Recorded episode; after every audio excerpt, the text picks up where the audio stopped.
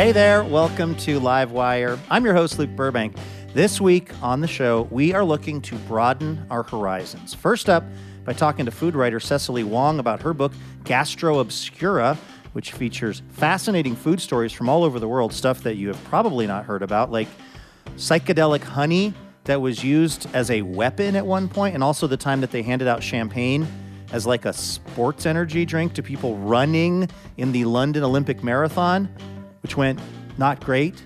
Then we're going to talk to Grammy Award nominee Andrew Bird about how he balances what he describes as his painful shyness with being a public figure and how he used whistling as a security blanket when he was filming the TV show Fargo. Then he's going to play us a song from his latest album. So that's the plan. Let's head out on an adventure, y'all. One that gets started right after this.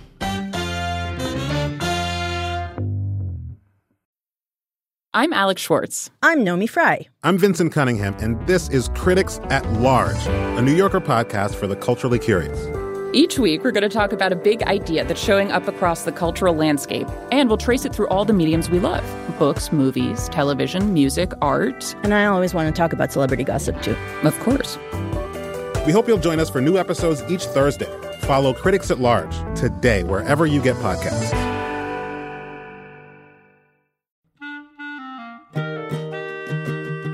This episode of Livewire is brought to you by Progressive Insurance. Whether you love true crime or comedy, celebrity interviews, or news, you can call the shots on what's in your podcast queue. And guess what? Now you can call them on your auto insurance too with the Name Your Price tool from Progressive. It works just the way it sounds. You tell Progressive how much you want to pay for car insurance, and they'll show you coverage options that fit your budget. Get your quote today at progressive.com to join the over 28 million drivers who trust Progressive. Progressive Casualty Insurance Company and affiliates. Price and coverage match limited by state law.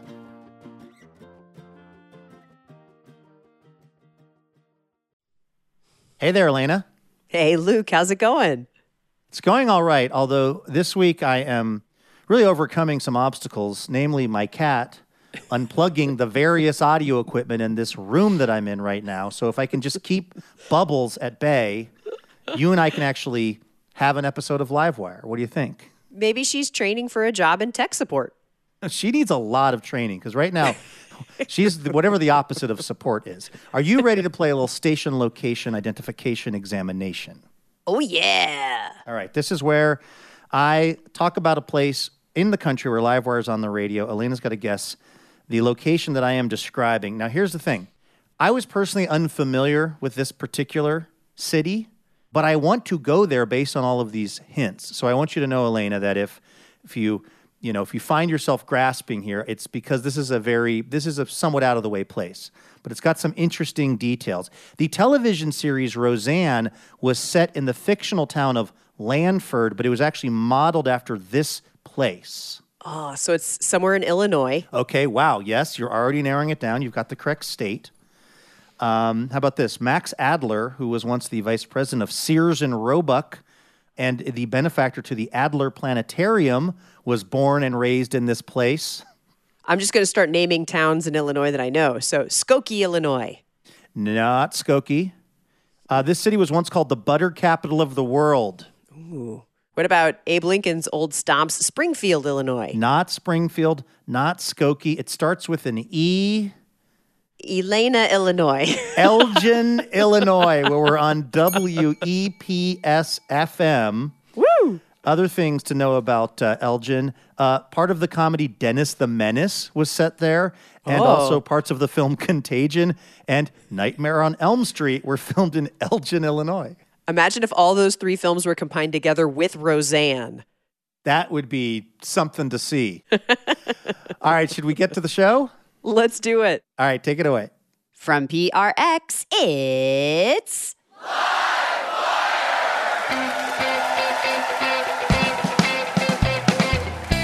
This week, writer Cecily Wong. we as Americans are doing some of the most bizarre stuff with food. like, you know, if you apply a lens from another country, I mean, the amount of cheese that we eat is really mm-hmm. grotesque. Like people people find that very very strange. With music by Andrew Bird. I'm interested in things that might tell us what we're made of. I think it, they just make nice metaphors for what it is to be human. And our fabulous house band. I'm your announcer, Elena Passarello, and now the host of Livewire, Luke Burbank. Hey, thank you so much, Elena Passarello. Thanks to everyone tuning in all over the country, including Elgin, Illinois, where we're on WEPS FM. We've got a great show in store for you all this week. Of course, we asked Livewire listeners a question. We asked, What's a yum for you that's a yuck for most other people? Like, what's something you really like that makes you feel like you're not in the majority of folks when it comes to that thing? We're going to hear those responses coming up in just a few minutes. First, though, it's time for the best news we heard all week. This is our little reminder at the top of the show. There's some good news happening out there in the world. Elena, what's the best news you heard all week? Okay, I learned about a new person and a new occupation this week. The person's name is Chelsea Brown. She's a genealogist, which I've heard of before, but she's also an heirloom investigator. Mwah, ah, ah. what does that mean? I don't know why I made that seem sinister. This is a very heartwarming story. So she uses artifacts to trace family histories, the histories of towns, I'm assuming. She just finds the stories inside these antiques and left behind things. And she's gotten so good at it that she actually appeared in a segment on the Kelly Clarkson show. Okay, that's the big time. When you get on Kelly Clarkson, you know that you know that you're at the top of your game.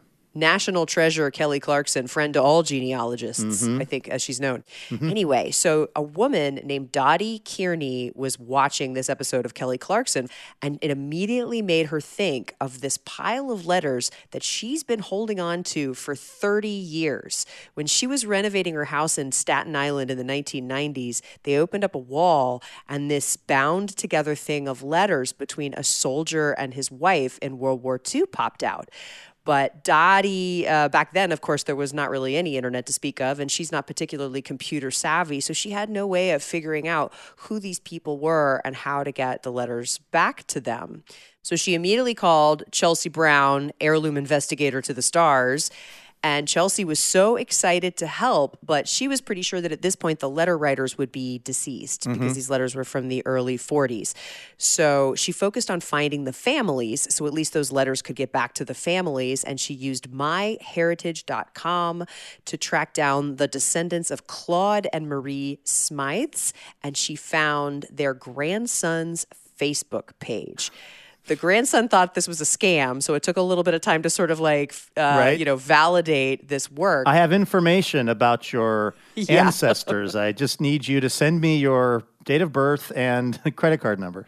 Exactly. But eventually, uh, Chelsea Brown was vetted, and then Tom managed to put her in touch with his mother, Carol Bolin, who is 76 and living in Vermont. But that house in Staten Island was her girlhood home. And Chelsea Brown sent the letters to Carol Bolin, and Carol Bolin says, I recognized my dad's handwriting right away. It's been so long since I saw it and so long since I heard his voice. And the letters, they, they have a couple of quotes of the letters in this article, and they're just so darling. The letters that uh, the soldier wrote his wife back in the 1940s, they include quotes like, I do hope you will be feeling better soon. So long, honey. Glad to hear you attended the church suppers. You are lucky to have won that pie. Oh Love my and kisses. And a big, hu- huge hug. Your hubby, Claude. Maybe I've just watched too much Ken Burns, but I just have this feeling like when we were writing letters a long time ago, they were just they were just so different than the way that we like text each other now, you know. Oh yeah. There are no emojis at all in these 80 year old letters between Claude and Marie, FYI, which maybe might be kind of good. I can't even convey myself in like traditional words anymore. I need the emoji that's kind of like like rolling its eyes. That's now more how I express myself than with the written word, which is pretty sad for everyone. But it's a great story that this family was able to be reunited with these great love letters uh, between their their ancestors. I've actually got a story this week that I saw that involves a couple of people that are also maybe on the sort of a bit older side of life. They are Sandy Hazelip and Ellie Hamby, who are both 81 years old and inspired by the Jules Verne novel Around the World in 80 Days, oh, decided that they would travel around the world in 80 days when they turned 80. Problem was there was a pandemic that you might have heard about, which got in the way of their plans. And so they are now getting to go out on their trip around the world. They're on a mission to see all seven continents, nine wonders of the world, and visit 18 countries in 80 days. They've already set foot in Antarctica. Wow. At 81 is pretty good. They've flown over Mount Everest and they are just having a grand time. They were talking to CBS television about it. And one of the things I thought was kind of interesting was, you know, as you get older in life, it can be more and more challenging to deal with like um, economy travel. Like I'm 46 and I, you know, shudder to think about flying in the middle seat at the back of the plane. And here's the thing despite being 81 years old, they are not flying, you know, like premium class or like extra legroom or whatever. They're doing this economy style, Elena. So Sandy Hazelip, she said that other uh, women in particular have seen their traveling exploits and wanted to travel with them. And she said, We don't travel first class. So when we have other ladies, especially who say, I'd love to travel with you too, the first thing I always do is I look at their hands. If they are well manicured, they do not want to travel with us. I love it. They're keeping it real. This reminds me of how my mom travels. My mom will fly from Seattle to Philadelphia by way of Bangladesh if it is a cheaper cheaper ticket. I love this for uh, for Sandy and Ellie. The other thing too is, you know, if your let's say mom or grandma was out traveling the world in 80 days and they're 81 years old, you might be a little worried. Yeah. Not Ellie Hamby's kids. She says, My daughter is not too concerned. She just says, Well, if mom falls out of a hot air balloon in Egypt or off a mountain, that's fine. She's living the life she wanted to live. Yeah. That's an amazing uh, approach to life, and I love that the whole family is in on this. I mean, what a way to go! If if you've got to go at 81, falling out of a hot air balloon in Egypt, I mean, that's memorable. You got to say that at least. Nothing if not memorable. Yes. That's right. So the big adventure that Sandy Hazelip and Ellie Hamby are currently on. That's the best news that I heard this week.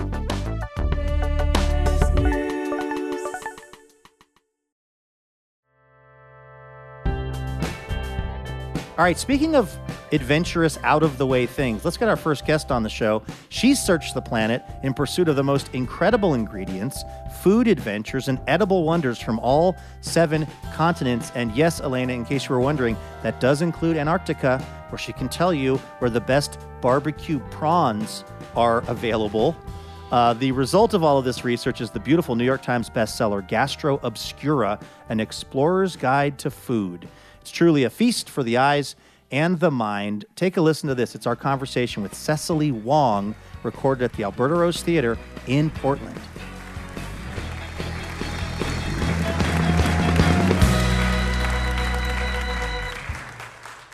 Hi, Cecily. Hello, hello. Welcome to the show. Thank you for having me. You were born in Hawaii, but uh, you grew up in Oregon. Yeah, I, I was born in Hawaii, moved to Eugene, Oregon when I was seven. How adventurous were you as an eater as a kid in Eugene, Oregon? You know, I, I think that adventurous eating has really come a long way since I was a, a kid growing up in Eugene, Oregon. Um, as a kid from Hawaii, I ate a lot of foods that other people didn't eat and didn't recognize. And so for me, it was completely normal, and for other people, it was kind of more bizarre. Mm. So I don't know. I think I, I think I got like my sea legs for eating strange things as I traveled, as I moved to New York and got exposed to a lot more things. But now, I mean, I'll eat anything, which is Yeah. part of yeah. I'm wondering this this book is an outgrowth of the Gastro Obscura website, which is really fascinating. But I'm wondering how you keep both that website and this book from just becoming get a load of what people eat. For right? sure. Yeah. I mean, that was one of our, our main goals in writing this book, launching this website, is that there was no yuck factor Right. when, when all choosing. yums. All, you know, all yums are like ooze, you know, like what, what is that? So, you know, you think, you think like weird foods, you think bugs, you think organs, you know, things like that. And, you know, they're just foods. Like these are, these are things that we are not super familiar with, but like, I um, I was just down at South by Southwest and I met this amazing bug chef, and I think that we're all going to be eating bugs. Oh, yeah. really soon. I ate so many bugs on my jog today. exactly. A generation of gnats. What do you think? Uh, could have used some salt. But right, like the, the idea being that there's a lot of food that seems odd or surprising to us, but it's just something that someone's eating somewhere because it's the food that's available to them. They enjoy it, and it's really easy to other it or be sort of quote unquote grossed out by stuff. But obviously, that's not the goal of any of this stuff that you guys are doing. Totally. And, and what we found is that we we as Americans are doing some of the most bizarre stuff with food. like if if you know if you apply a, a lens from another country, I mean the amount of cheese that we eat is really mm-hmm. grotesque. Like people people find that very very strange. This is Livewire from PRX. We're listening back to a conversation that we recorded with Gastro Obscura writer Cecily Wong. When we come back, Elena and I will be sampling some miracle berries, uh, which is not a code name for edibles, although that would be a pretty good code name for that. Anyway, stay with us. Much more Livewire in just a moment.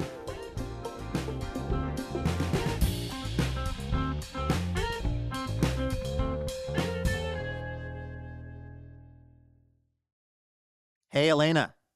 Hey, Luke, I didn't see you there. It's that time of year again. My seasonal allergies are back. Oh, congratulations. But also, it's our spring member drive, which is happening right now through May 17th. oh, I like that much more than seasonal allergies.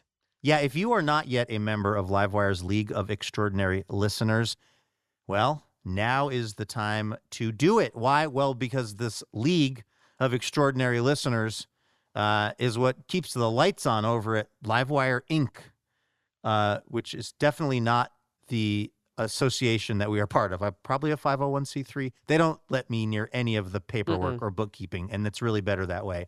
Point is, we we are only able to keep doing this show because of support from our members, and we would love it if you could join us in that right now. Plus, there are all kinds of sweet perks, including uh, special discounted tickets to live recordings, on-air shout-outs, exclusive content. Uh, and Elena, uh, one more thing that, of course, we would not be a self-respecting public radio show if we didn't offer this. If we didn't offer the most iconic public radio swag of all time, a tote bag. True iconic status. Yeah, but it's not just any tote bag. This is like a really good tote bag. It's got a second zipper, an internal zipper. Yes, whatever you want to put in the tote bag, that's your business, okay?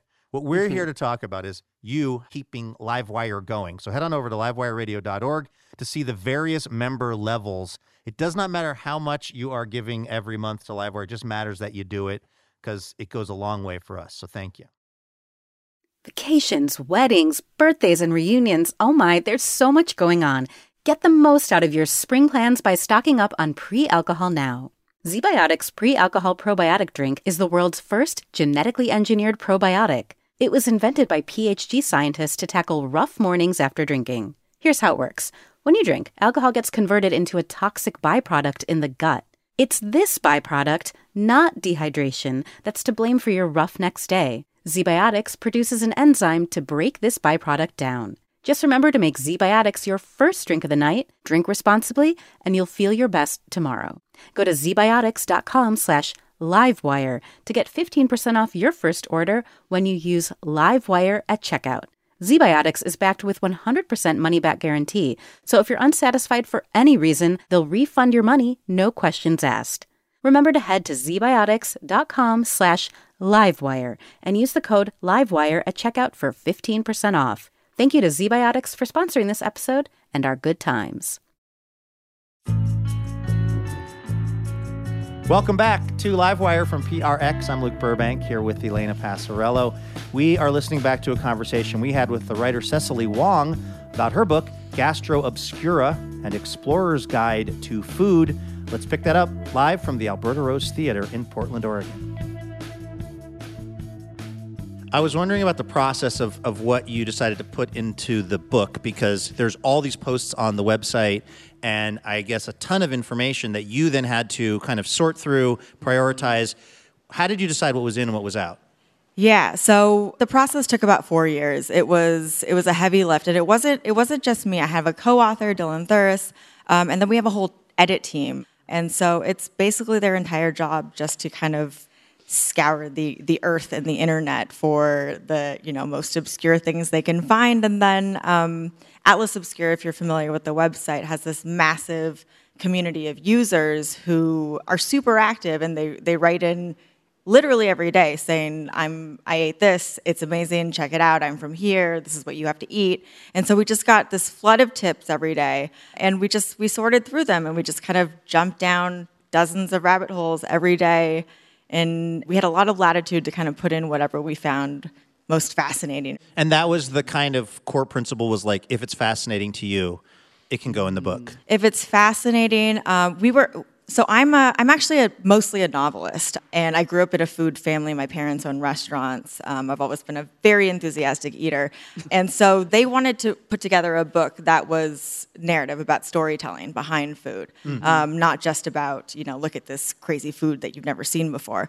And so what we were really looking for was stories behind these foods. And so you'll also find in this book that there are foods that you know about that have these amazing histories that you don't know about. Benne wafers. I, I grew up in South Carolina, and I, I always knew what Benne wafers were, but I thought they were named after some guy named Benny. But thanks to your book, I now know that Benne is a Bantu word that means sesame seeds, and there's sesame seeds wafers because it's a, one of the many West African traditions that made its way into South Carolina cooking. Bam. Amazing. Exactly. So amazing. There you go. Yeah. I tell this story all the time about the pineapple. I'm, I'm obsessed with the history of the pineapple. Basically, when it first came over to, to England, it was like this big hit with the super rich because they didn't have any sugary fruits. They were really into this newfangled fruit. And so it became this kind of status symbol. And in, in like the 17th century, there was this thriving pineapple rental business because they were so expensive. You could actually you could rent a pineapple for a party and then just display it, um, and then you'd have to give it back, and then the person would sell it to someone who was like way richer than you were and could like afford to eat it. I'm just leasing this. Yeah. Yeah. Um, someday I'll be able to. Pineapple timeshare. Right. I mean, it, I think it, an 18th century pineapple was like eight thousand dollars. Like these were these were status. Wow. symbols. Yeah. I want to actually kind of jump into some of the things in the book, um, including one that I know is kind of near and dear to your heart. What's Spam Jam? The spam jam. Yeah, so it's it's what it sounds like. You're jamming with spam. It's it's like the biggest, craziest spam party, and and there are multiple. As are opposed multiple. to the low key spam parties, Yeah. the kind of sedate ones. you sedate would be surprised. there are more spam parties than you than you think there would be. But this one's big. This one, um, it's thirty five thousand people. They come specifically to celebrate spam. It's in Hawaii. Hawaii is where I'm from, and Hawaiians actually eat the most spam in the world. It's like seven cans per person every year, which is oh, that's a lot of spam. Are you keeping your end of that bargain up? Would you say you put down about seven cans a year? That's kind of a lot. Um, I mean, I, I could, you know, like if, if pressed, I could Right. definitely do it. Um, so you eat spam in just like every variety spam fries, macadamia nuts with powdered spam. There's spam pastries, like anything you can imagine, they're putting spam in it. And then it's just like, it's along this like very fancy street in Hawaii, which I find so wonderful.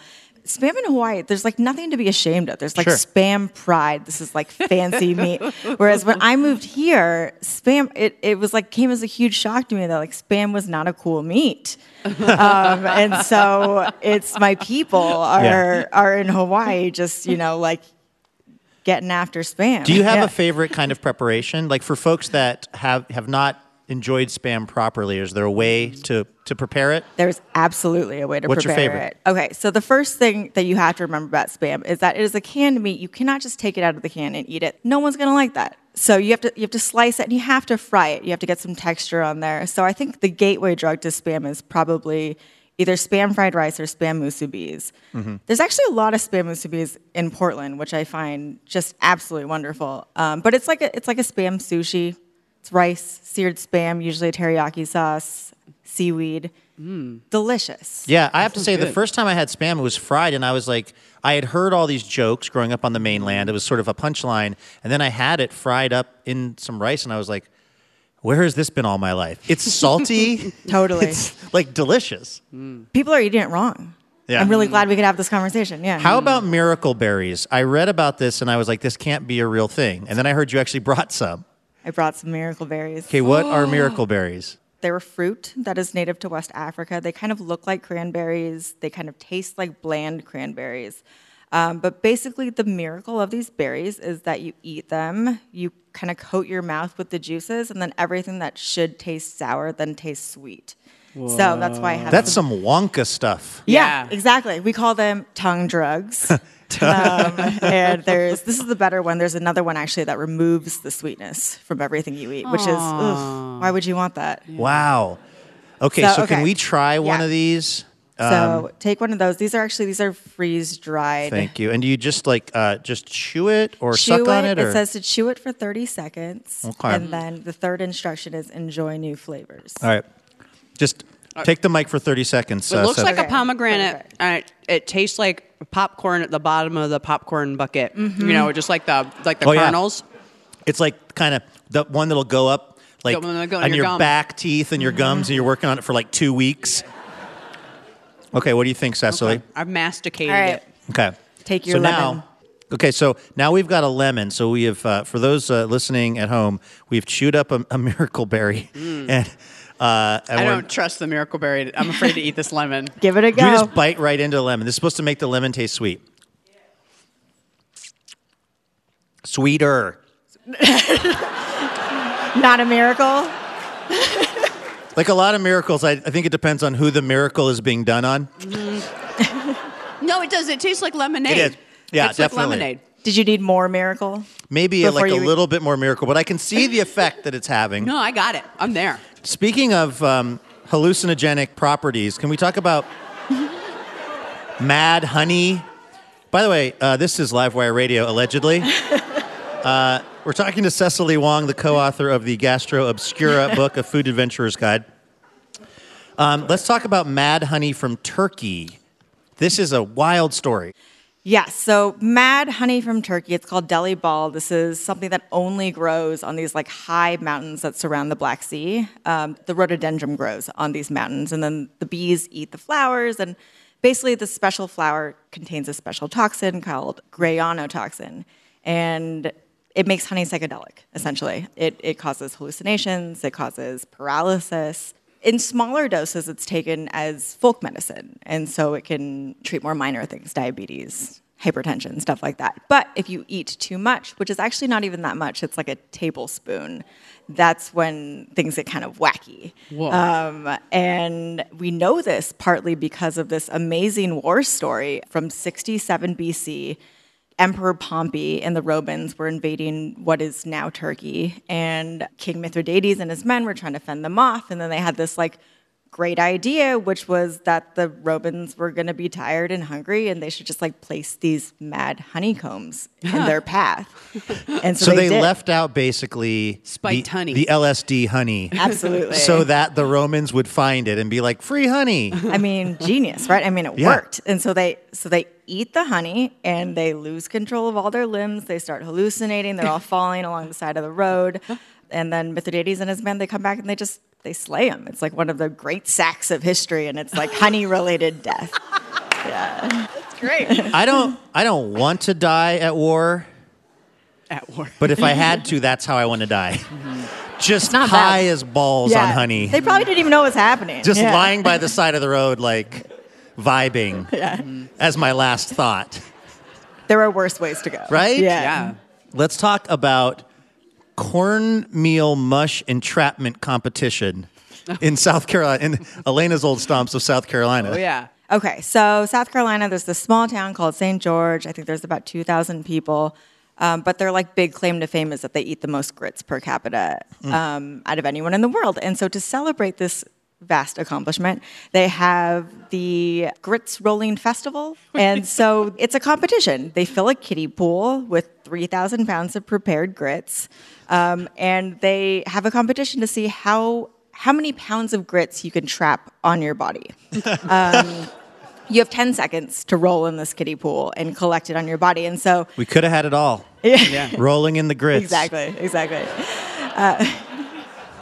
I've had a lot of miracle berries, okay? I have I can't speak for what's going to happen for the rest of the program.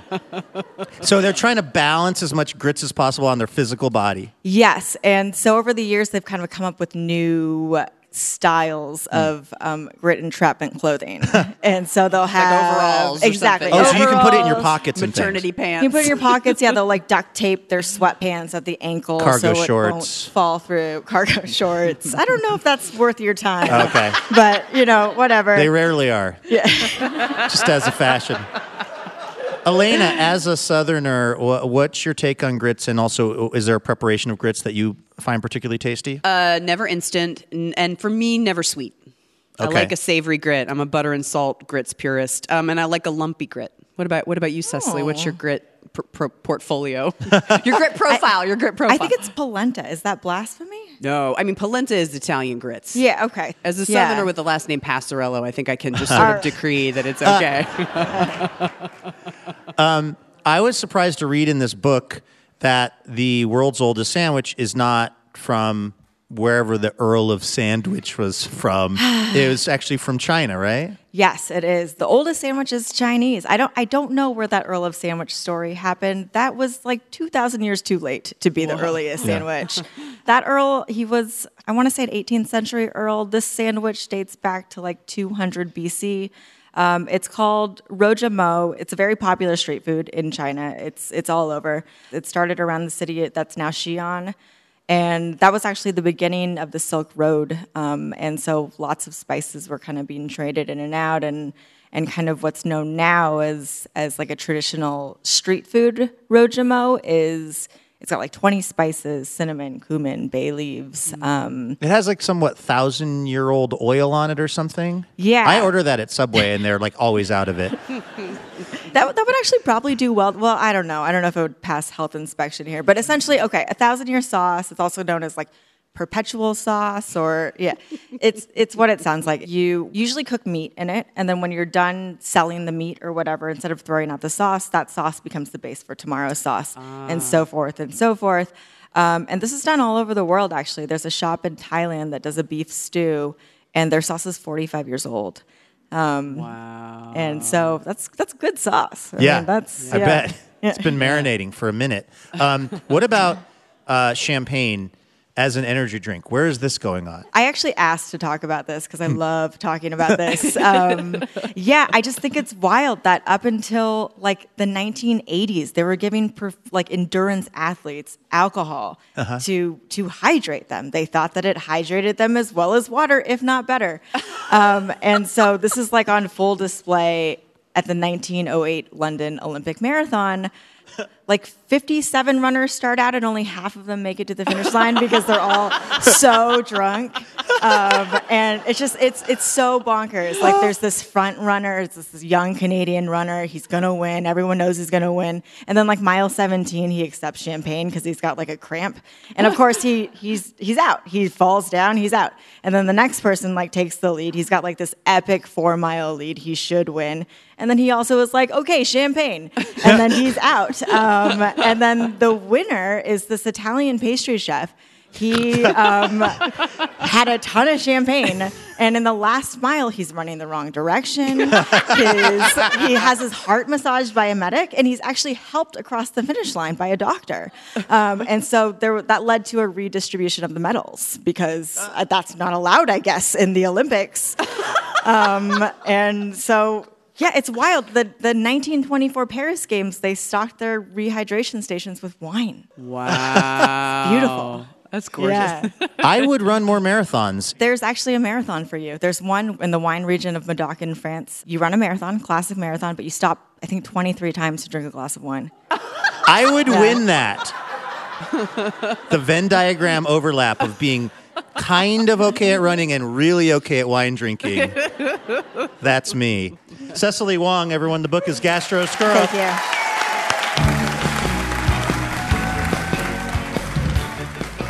That was Cecily Wong right here on Livewire. Her book, Gastro Obscura, a food adventurer's guide, is available now. And since we recorded that conversation, Cecily has published a new novel. It's called Kaleidoscope. So make sure you check that one out as well. Hey, special thanks this episode to Elaine Lees of Lake Oswego, Oregon. Elaine is part of the Livewire member community and is generously supporting our little show with a donation each month. And that is a big deal, which we are very thankful for because it's how we are able to keep Livewire going. So, a big thanks, everyone, to Elaine for keeping Livewire in business.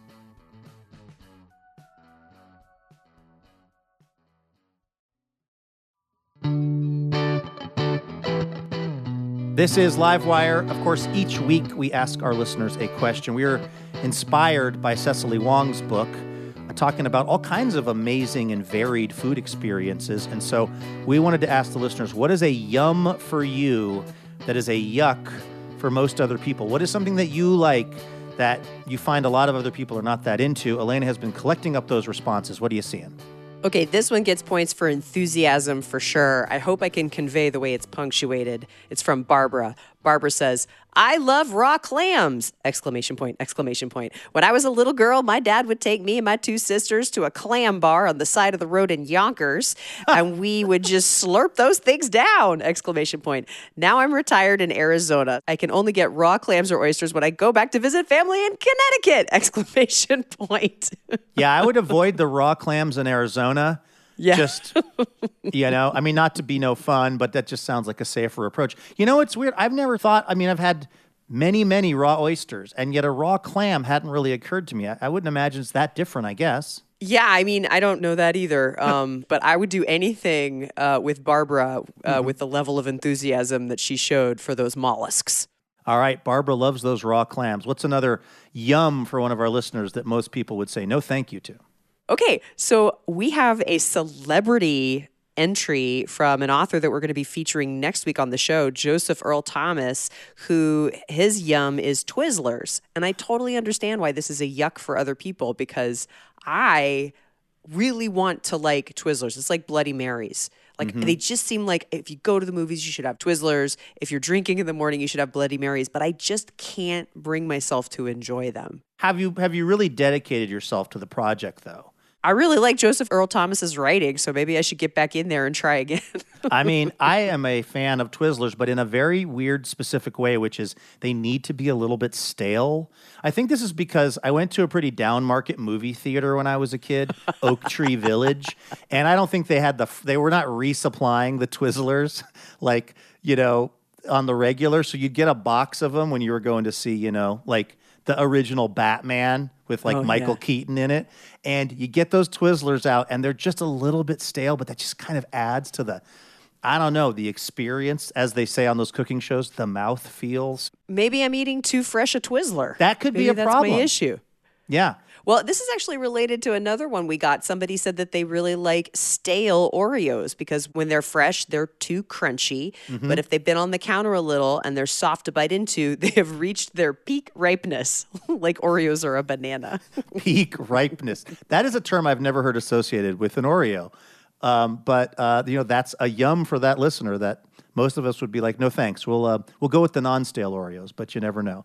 All right, thanks to everyone who sent in a response. Uh, we've got another listener question for next week's show coming up in just a few moments. In the meantime, this is Livewire Radio. Our next guest is a multi instrumentalist and singer songwriter whose genre spanning music is known for its wistful melodies, its hyper literate lyrics, its virtuosic violin playing, and luscious loop pedal soundscapes, and crystalline whistling. More on that in a moment, by the way. He's a Grammy nominee. His latest album, Inside Problems, came out back in June of 2022, which was when Andrew Bird zoomed into the show to tell us all about it. Take a listen to this. It's Andrew Bird here on Livewire. Andrew Bird, welcome back to Livewire. Good to be here. Uh, the title of the album is Inside Problems, um, but you're going on this tour, which you're calling Outside Problems. Yeah. Is is that basically like you're externalizing your odd thoughts to a bunch of people that are going to come watch you? Yeah, that's one one way of putting it. It's also most of the the shows are outside. I see.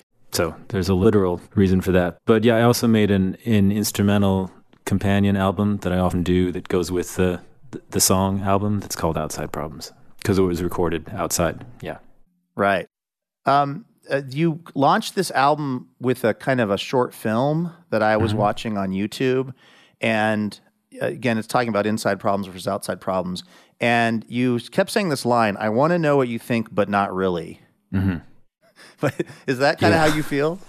Uh, it's like the pretense of wanting to know what you think, or or when I play a show, I adopt a certain posture of like of a dialogue with the audience, but actually reading the suggestions in the box on the way out of the theater is not something I'm inclined to do. it's just the you know just setting it up as if it's a dialogue or feeling like it's a dialogue is whole part of the songwriting process for me. Sometimes i'll try a song out before it's finished in front of an audience and i'll be like mm. i don't know it could go this way or this way it's like uh, i feel like a comedian when i'm doing that on stage it's like a shrug of the shoulders like i don't know what do you think folks you know You strike me as a as a fairly private person and as somebody who is not clamoring for the spotlight or attention, which is I guess ironic considering your line of work. But like what is it like for you to be a person who is a public figure and who plays these shows and thousands of people come and kind of want to talk to you and have a piece of you? What's that like for you? It's a strange thing because ever since I was a little kid in school, I was painfully shy, what they called quiet. But as soon as I would come up in front of the class and give a book report or something, I would be completely self possessed and comfortable and at ease to the degree that it was kind of alarming to the teachers. um, it's a strange thing, but I, I feel safe on stage. Until I get on the stage, I'm like, I don't know what I'm doing. I don't know what I'm doing. As soon as I get in front of the mic, I'm like, I know what to do. This is my job, you know. Uh, this is Livewire Radio. We're talking to Andrew Bird, uh, whose latest album is Inside Problems. Speaking of your career, it, it has been really varied over time with doing a lot of different things. I know that you're doing soundtrack stuff now, and and you also uh, you acted in Fargo. You were great in that show. Were you an actor before that? No, I had never given it a thought. Um, Noah Hawley, who started the whole Fargo post Coen Brothers enterprise, um, saw me play a show in Austin and just cast me on the spot for the funeral director. And uh, he kind of had to reassure me that I, I was going to be okay and I wouldn't make a fool of myself. He knew that I had never done it before. And uh, what was cool is like I got there and all these amazing actors like Jessie Buckley and you know, and I'm in the company of people that really know what they're doing, and everyone just treated me like another actor, you know. Did you uh, ever like break out your violin or do something to demonstrate to them what you are really, really good at? Like, kind of like, okay, maybe this is my first time acting, but check out this. Uh, uh, I was desperate for something, some sort of security blanket at some point. So in the script, it had me whistling. Right. Um, after I, you know, pay off the gangster and think I've I've saved everybody, and so I'm pretty proud of myself. And I'm walking the door whistling and dancing. And I was like, oh, thank God, I can do something I know how to do. but it got it got sticky because um, I whistled something from Sisyphus, and I I wasn't I wasn't really allowed to do my own music. So wait, there was a rights issue to a song that you had written. Yeah. And then they brought that up, and I said, okay, I'll whistle some as if I'm just whistling a, like a jazz solo uh, of a tune. So it's, it's, and even that was too much because I was inventing it myself. So they're like, can it just be Camptown Races or something, you know, something public domain? Anyway, we, we resolved it. It was fine. I don't think that, that they were looking for me to showcase my whistling skills so much as just move the story along. Yeah. This is Livewire from PRX. You're listening to a conversation that we are having with Andrew Bird. I'm Luke Burbank here with Elena Passarello. We have to take a quick break, but don't go anywhere. When we come back, much more from Andrew, including an incredible musical performance that you can only hear here. So stay with us for more Livewire.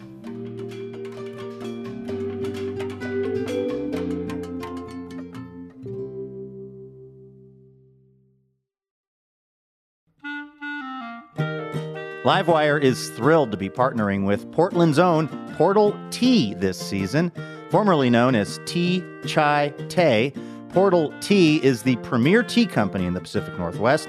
They make one of a kind, handcrafted tea blends like cinnamon churro chai and blueberry cream Earl Grey. Use the code LiveWire, all lowercase, for 20% off at portalt.co.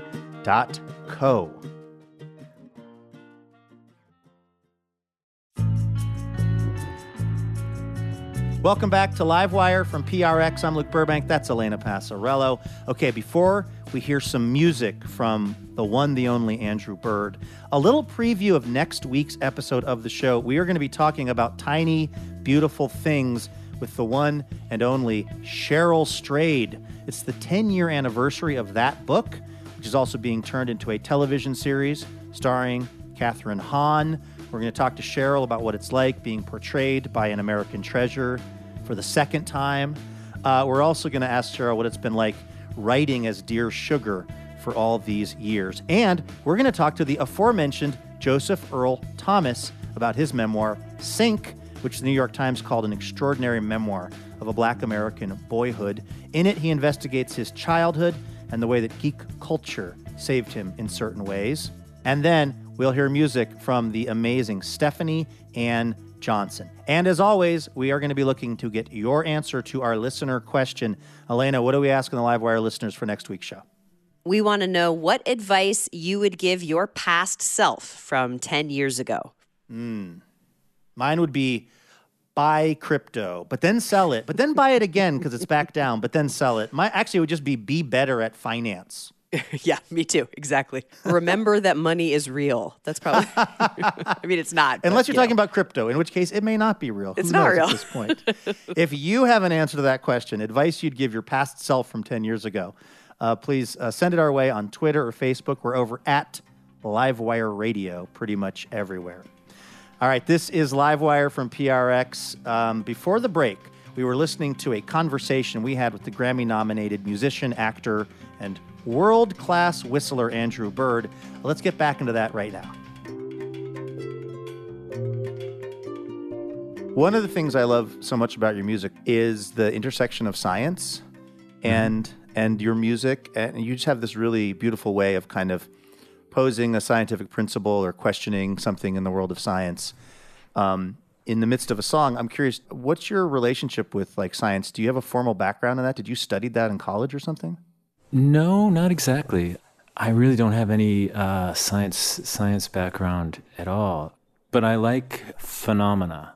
My approach to science is like the big picture kind of crackpot theories. I'm interested in things that might tell us what we're made of, whether it be dark matter or it, they just make nice metaphors for what it is to be human. And when you're writing a song, I mean, are you reading an article in like Scientific American or the New York Times or wherever, and you see some sort of large principle about the universe or whatever? Do you like underline it? Do you make a note and think, oh, I could probably work that into a song later? Yeah, it's kind of the it's really the the the popular headlines in science that are, you know I'm not Maybe a- that's why it works for me because I'm not a big deep diver, but i I'm- feel smarter after really I listen not to one either, of your songs. But yeah, like someone says, "Hey, check out this article about you know how baby birds practice their their songs in their sleep or something," and I'll, I'll think, "Oh, that's you know." I used I was also a big fan of um, well, it's still going. This magazine called Cabinet, which Uh-huh. kind of based on a theme, they would talk about kind of um, archaic scientific experiments from the Victorian era or something. That's the kind of stuff that would draw me in. It, that has like a science based but kind of a literary bent to it. One of the songs off of this new album is called Atomized, and I was watching it on YouTube, and there's a sort of quote from you beneath the video that says, It's not just about uh, society getting atomized, but it's that the self is being broken apart and being scattered. I'm wondering, was that your version of trying to work out, um, you know, the pandemic or our weird relationship with technology or just like the strange moment of life that we're in right now? I mean, it, all that. You know, the the first verse is talking about um, being sort of unsettled, like sort of shaken from your comfortable perch by that algorithm or or whatever it is. Just some the modern life kind of trying to disrupt you and divide you for profit, basically. And then uh, the the chorus was I, I happened to just have Beethoven's Seventh Symphony going in my head one day, and I was like, I wonder how that would work as a bridge uh, or chorus to the song. And then I was thinking about um, you know, uh, an issue that that keeps coming up with me, like the self versus the group, or like, are do we live in a society, or like America is so confused about what individual freedom really means, and so there's that line about um, is each of us an island or more like Finland. Um, and then the the second verse is talking. It kind of brings it more to a personal level, which I often do. If it gets a little too, you know, abstract about technology or geopolitics, I'll make the next verse about like between two people. But yeah, that the song was just kind of talking about, um, you know, from Yeats' Second Coming poem to Joan Didion's Slouching Toward Bethlehem essay. And then this is an attempt to sort of update that to the present with technology and social media and, you know, What is your personal relationship with social media? It seems like if there's anybody who has a good, austere policy, it's Andrew Bird. I don't know why I think that, but you just seem like a person who wouldn't be obsessed with it. No, I'm not obsessed. I've always been a little arm's length with it. I do do a lot of Instagram posts and I do a lot of my songs, just mm. casual performances on it, and I'll post it, but I don't read anything or interact or talk to anybody. And I just try to use it as like a broadcast channel for my own TV show, basically. Yeah. Just think of it in analog, you know, very old school analog way, as opposed to, you know, getting getting sucked into these worlds. You could have 500 glowing things and someone says something nasty and it just ruins your your week. So I'm a sensitive guy, you know. I I, don't think I'm cut out for uh, engaging that world full on. Yeah. Um, okay, so we're going to hear a song. Uh, which song are we going to hear?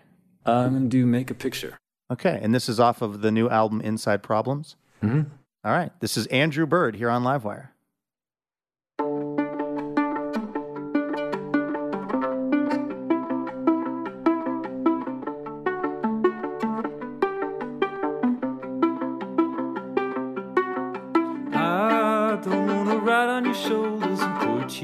Hospital. I just wanna roll away boulders, though they said it was impossible. Don't you know that I'm an irrepressible optimist working with a fatal flaw? Running in the streets like feral cats will be hard to mistake a knee and raise a paw. Tell us what you think you saw, what you think you saw. Tell us what you think you saw. Make a picture, make it snappy. Make a picture, don't look so happy. All the scowling faces, all those furrowed brows, all those burnout cases. Make them take a bow Buy some smiling faces. Come on and show us how. Never mind the braces. Love you anyhow. Love you anyhow.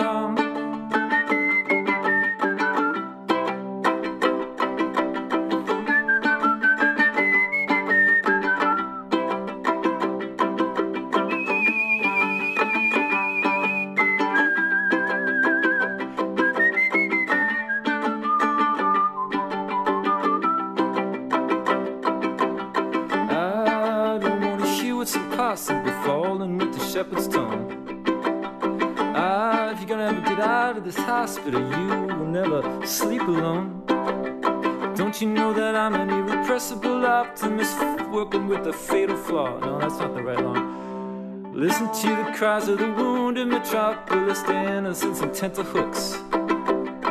Listen to the cries of the pliable populace, giving us the dirty looks. Giving us the dirty looks, dirty looks, now they're giving us the dirty looks. Make a picture, make it snappy. Make a picture, don't look so happy. All the scowling faces, all those furrowed brows, all those burnout cases. Make them take a bow. I'll buy some smiling faces. Come on and show us how. Never mind the braces. Love you anyhow. Love you anyhow. love you anyhow. Love you anyhow. You will never sleep alone. Love you anyhow. You will never sleep alone. Woo! Andrew Bird. That was incredible. Thank you. Thank you so much for uh, coming on Livewire. Yeah, good to see you again.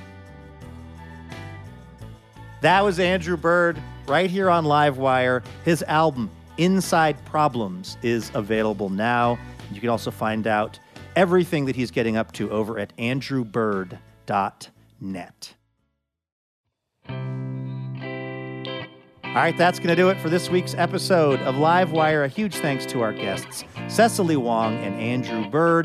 Livewire is brought to you in part by Alaska Airlines.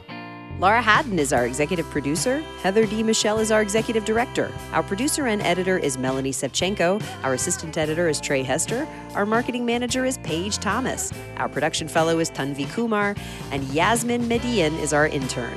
Our house band is Ethan Fox Tucker, Sam Tucker, A.L. Alves, and A. Walker Spring, who also composes our music. Molly Pettit is our technical director and mixer, and our house sound is by D. Neil Blake. Additional funding provided by the Regional Arts and Culture Council and the James F. and Marion L. Miller Foundation. Livewire was created by Robin Tenenbaum and Kate Sokoloff. This week, we'd like to thank member Elaine Lees of Lake Oswego, Oregon. For more information about our show or how you can listen to our podcast, head on over to livewireradio.org. I'm Luke Burbank for Elena Passarello and the whole Livewire crew. Thank you for listening, and we will see you next week.